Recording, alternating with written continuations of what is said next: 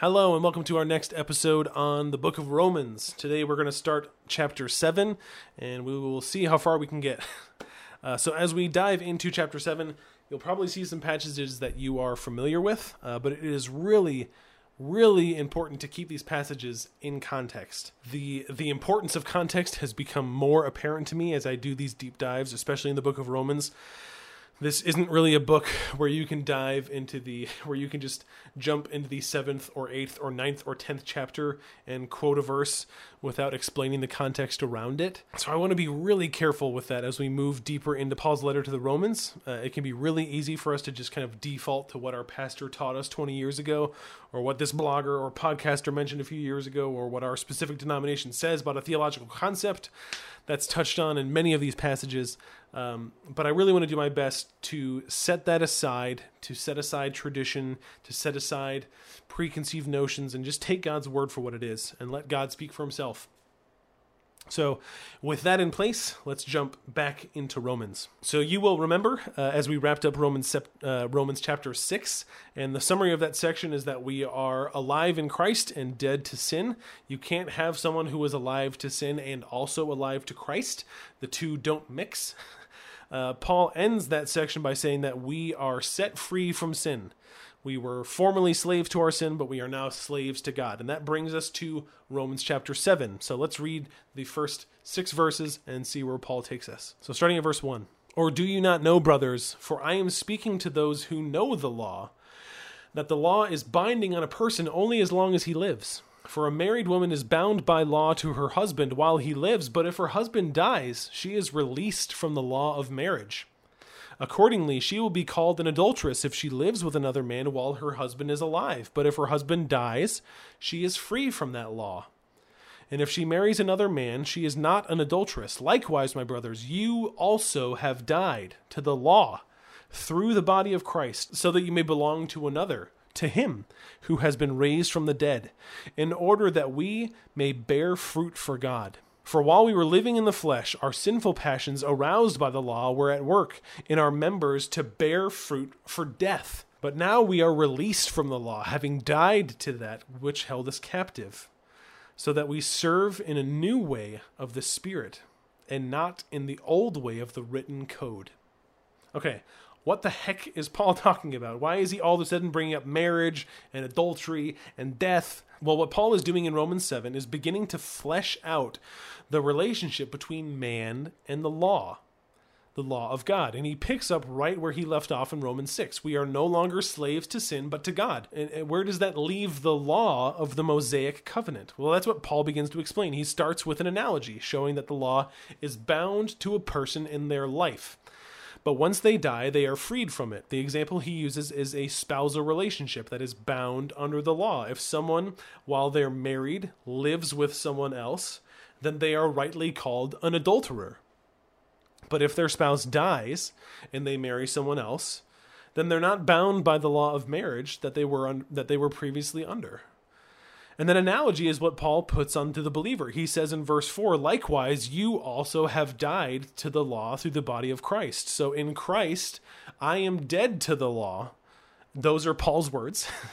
he says that now that we're dead to the law and alive to Christ, that our sinful passions that brought about death that we are released from that and that now we serve in the newness of the Spirit. And Paul, as he always does, anticipates the questions from his audience. And you're probably thinking and asking the same thing.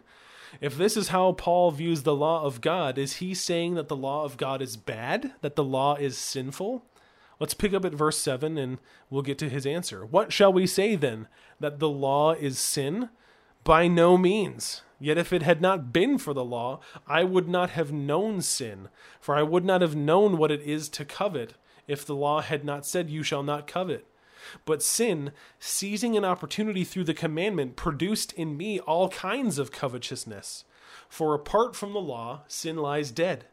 I was once alive apart from the law, but when the commandment came, sin came alive and I died. The very commandment that promised life proved to be death to me. For sin, seizing an opportunity through the commandment, deceived me and through it killed me. So the law is holy and the commandment is holy and righteous and good. Paul addresses our questions here. If if being under the law led to sin, are we saying that the law was itself sinful? No. Paul continues to clarify our relationship with the law of God and says that the law is not sin, but the law helps me see my own sin. Paul says that we would not know that we aren't supposed to covet if the law of God had not said that we are not supposed to covet. It's interesting that Paul uses coveting as the example here. He doesn't use murder because even without the law, the formal law of God, we could probably figure out through the common grace of God that killing each other is bad. But what's wrong with coveting? Coveting just means to have a desire for someone else's stuff. Are we really saying that we can't want other people's stuff?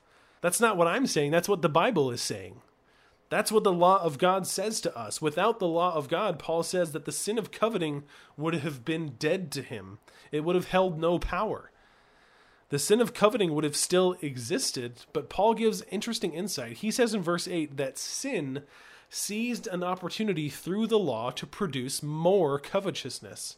So, covetousness is a sin, and the law of God points that sin out.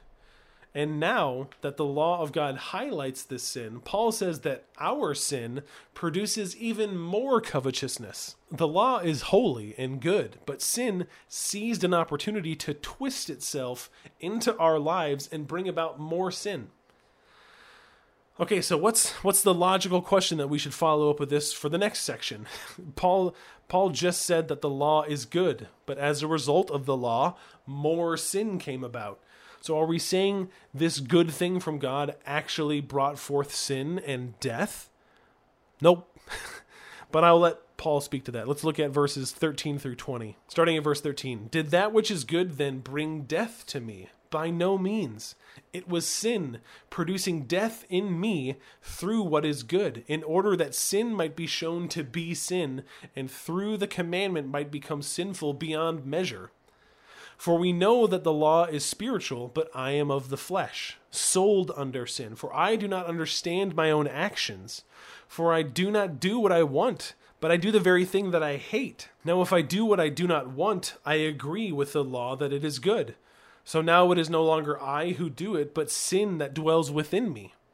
For I know that nothing good dwells in me, that is, in my flesh. For I have the desire to do what is right, but not the ability to carry it out.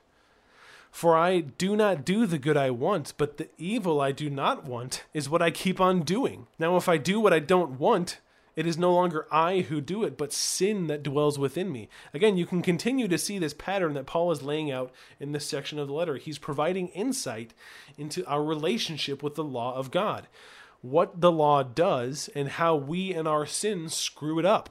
Now, admittedly, there is an interesting debate in the church about who Paul is talking about in this section. There tend to be two camps. There's one that thinks Paul is referring to unbelievers.